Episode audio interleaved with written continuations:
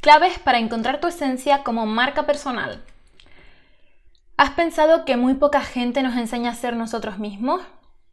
Hoy vamos a hablar de esos 5 consejos básicos para encontrar tu esencia.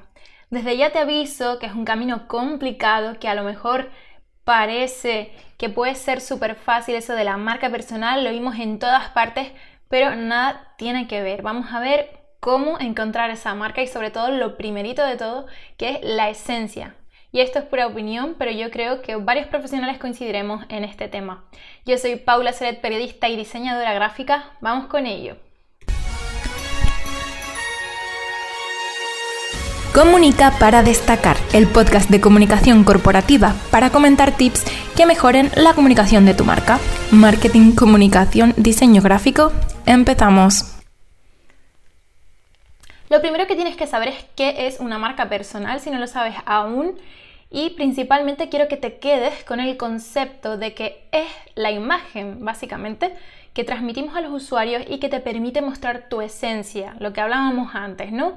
Aquello que te hace único. Y aquí me gusta matizar porque a mí no me gusta tanto hablar de diferenciarte de la competencia porque no hay que pensar, aunque vale, nos ganamos la vida con esto, no hay que pensar en que todos son nuestra competencia, porque teniendo esa actitud luego no vamos a ver oportunidades como posibles colaboraciones o cosas que realmente van a enriquecer a nuestra marca y eso precisamente también da pie o se produce en redes sociales, entonces a veces personas que se dedican a nuestro mismo sector no los tenemos que ver como competencia, sino como digo, como posibles colaboradores y son personas que admiramos, ¿por qué no aprender de ellos?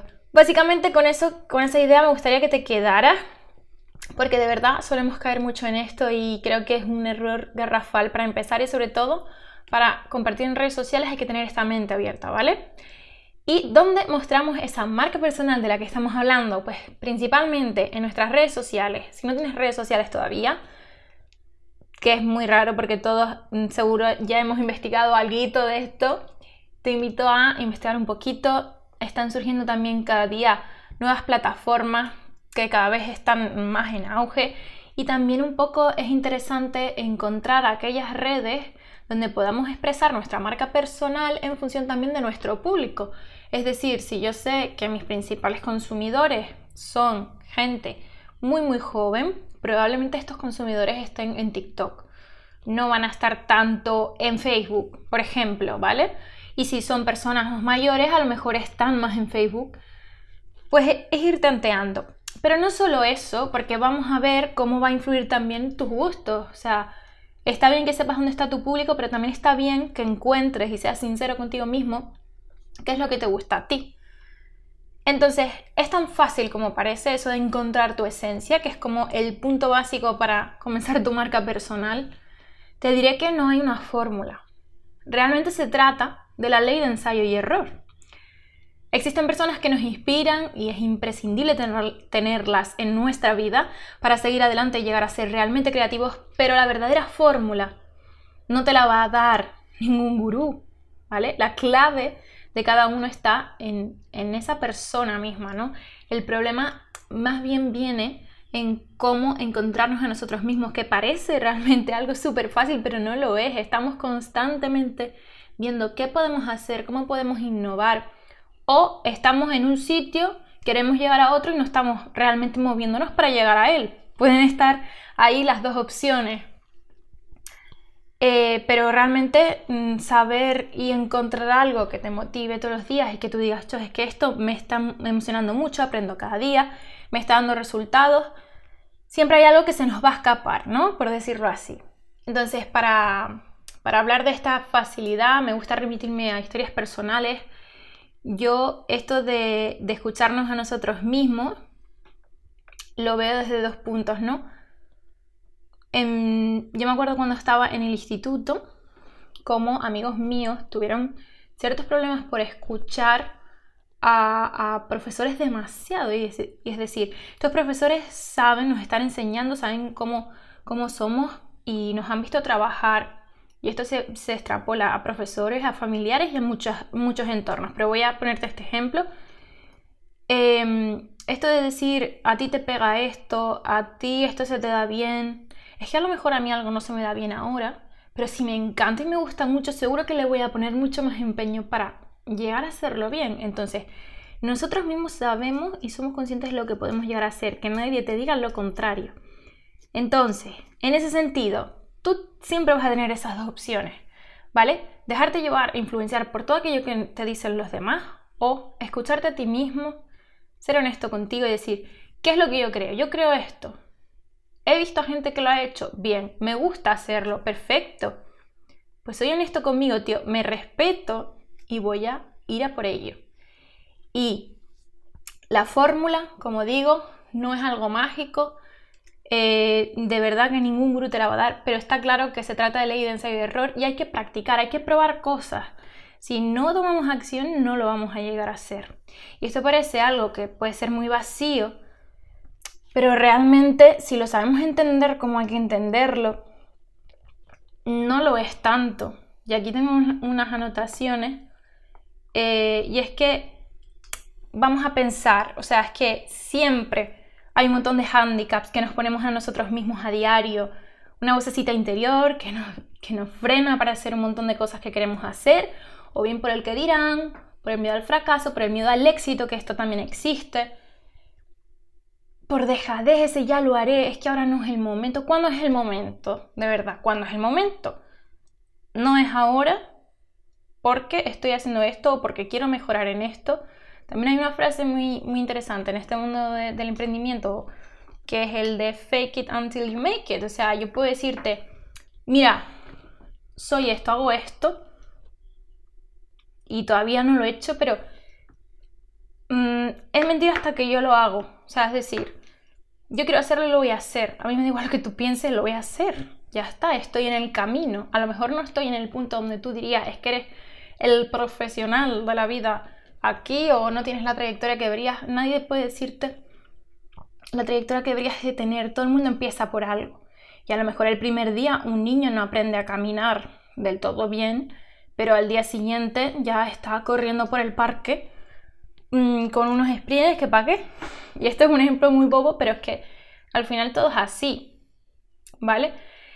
Entonces, vamos ya con los tres consejos para descubrir tu esencia los truquitos de apoyo que yo creo que pueden servirte si todavía no has empezado a descubrir esto de cómo puedes mostrarte en redes sociales.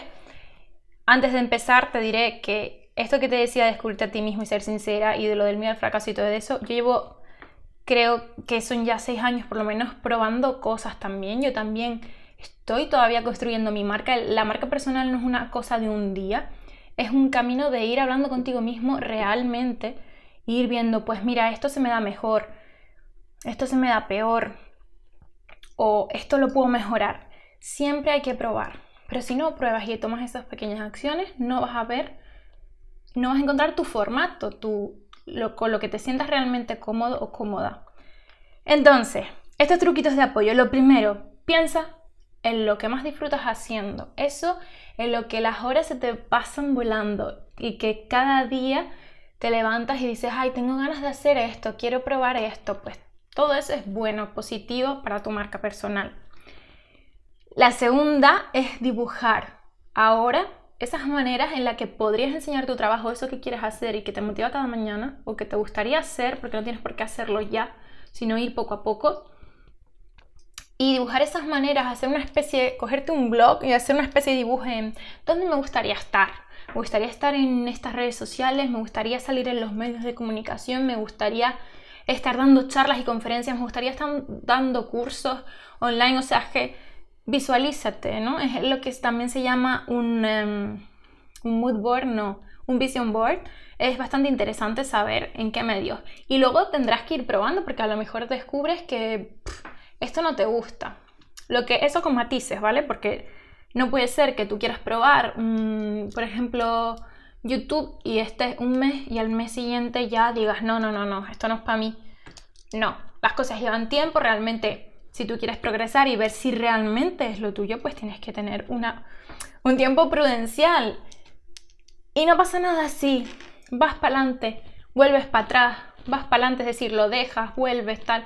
A veces también hay que perderse para encontrar lo que uno quiere. y que me lo digan a mí, o sea, es que yo llevo como 6, 7 años probando, probando desde que estoy en segundo de carrera y nunca he encontrado el formato que, que digo, es que estoy 100% constante con esto. No. O sea, es que ahora es cuando realmente me ha llegado el momento de decir, me apetece hacer esto, ya he encontrado algo que me gusta, un formato que disfruto realmente haciendo y estoy yendo por ello. Pero eso, ese momento te llega, te llega después de probar mucho, de cansarte, de tener mil batallas contigo mismo, de hablar contigo mismo, de aprender miles de cosas, de ver cursos, de inspirarte, pero tienes que moverte, ¿vale?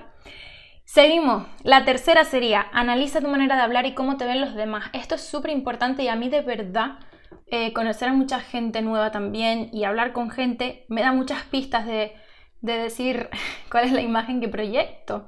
Y hay veces que hay cosas que proyecto que me gustaría cambiar y trabajo en corregirlas y hay otras cosas que son características que, joder, me están dando pistas para yo potenciarlas para bien si es algo que gusta. Entonces eso es muy importante que lo tengas claro y que tú también mm, seas un poco observador de tu entorno, de lo que te dicen, de con qué se ríen, con qué disfrutan de ti, porque eso mm, a veces lo obviamos y es algo que es como muy tuyo, ¿no? Que llevas dentro y dices, es que no, no entiendo por qué se ríen de esto, por qué les hace gracia estas cosas que hago, pero es efectivo y eso es bueno, es positivo. Entonces sácalo, vívelo y, y realmente disfrútalo y déjalo ver.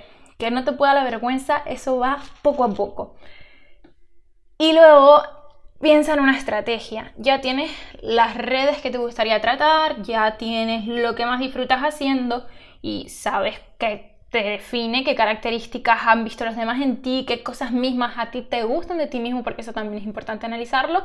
Pues ahora solo piensa una estrategia, esbózala, dibújala también y di, pues mira, voy a hacer, voy a empezar por poquito, voy a hacer un post cada semana en, en mi blog, porque a mí me gusta escribir y tal. Y esto es importante, que esto ya lo he grabado dos veces, pero esto lo dije antes y me parece súper interesante. Si a ti lo que te gusta es escribir, está bien que utilices el texto, pero no olvides la imagen y el sonido. Porque una imagen vale más que mil palabras y la verdadera conexión con tu audiencia pasa por hablar con ella. Cuanto menos barreras pongas contra esa audiencia, más cercano vas a ser y más efectiva va a ser tu comunicación. Por lo tanto, tienes que entender que aunque no te guste hablar en público, vas a tener que romper esa barrera sí o sí. Y esto es un reto que va poco a poco. Puedes hacer algunos stories de vez en cuando. Puedes hacer una charlita, si lo tuyo de hablar en público no es, desde luego, quizás no es el mejor formato para empezar, pero tienes que ir rompiendo muros y como digo, ensayo y error poco a poco. Pero si lo que te gusta es escribir, no te dediques solo a eso, sino piensa que también tienes que romper un poquito esas barreras de vez en cuando y tocar siempre los tres formatos, ¿vale? Vídeo, fotografía y texto solo. Eso lo quería decir y si no, piensa también en los grandes escritores como también hacen encuentros, clubes de lectura. Em, hay fórmulas, ¿vale? Si, no te gusta tanto la, parte mediática o tanta visibilidad de lo que es la imagen, pero si, te si quieres que te conozcan, si quieres crear esa marca, tendrás que hacer algo que sea alguna aparición pública, alguna conexión, porque no vas a vivir solo de las palabras. También hay, hay otras cosas que, que emocionan y eso es importante entenderlo. Y como te decía, los escritores van a firmas de libros, a, que, a conocer a sus, a sus lectores, entonces hay ciertas acciones que tendrías que tener en cuenta. Y por último, ya solo te queda eso, llevarlo a cabo y con la práctica saber que seas el maestro. Si no haces esas pequeñas acciones, no vas a encontrar esa esencia por mucho que queramos. Lo último con lo que quería cerrar este podcast para que no te quedes eh, con ese, bueno, ¿y ahora cómo hago? ¿No? Recuerda los beneficios de dejar marca, de dejar huella.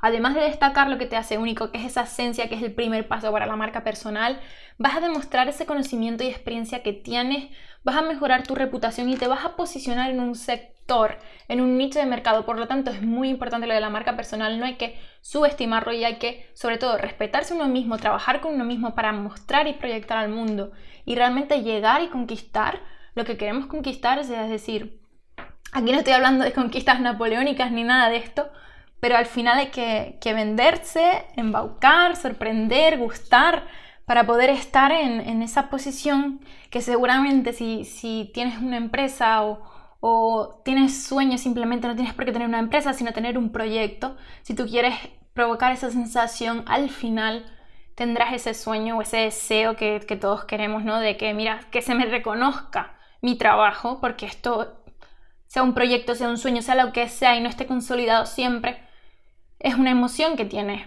y quieres que se valore. Por lo tanto, poco a poco, tirando esos muros.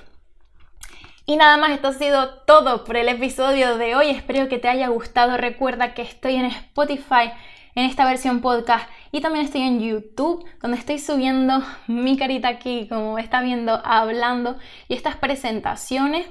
He empezado a hacer masterclass de, de esto que voy diciendo en los podcasts para que tengas apuntes en cada vídeo, en cada episodio, que te puedas llevar a casa y que puedas aplicar y que toda esta información, que puedas venir, volver a ver el vídeo o volver a escuchar el podcast, que tengas algo escrito, algo, algo más, un poquito más de valor. Así que ya sabes, si te ha gustado, estoy en estas dos plataformas y también en Instagram, arroba Paula donde subo contenido distinto, en Paula Tips, consejos diarios de marketing y comunicación y en Pinterest, donde vuelco todo básicamente, mi inspiración y mis ideas, eh, pues en esta plataforma tan bonita. Así que muchas gracias por escucharme, nos vemos en el próximo episodio. Hasta luego. Única para destacar, el podcast de comunicación corporativa para comentar tips que mejoren la comunicación de tu marca. Marketing, comunicación, diseño gráfico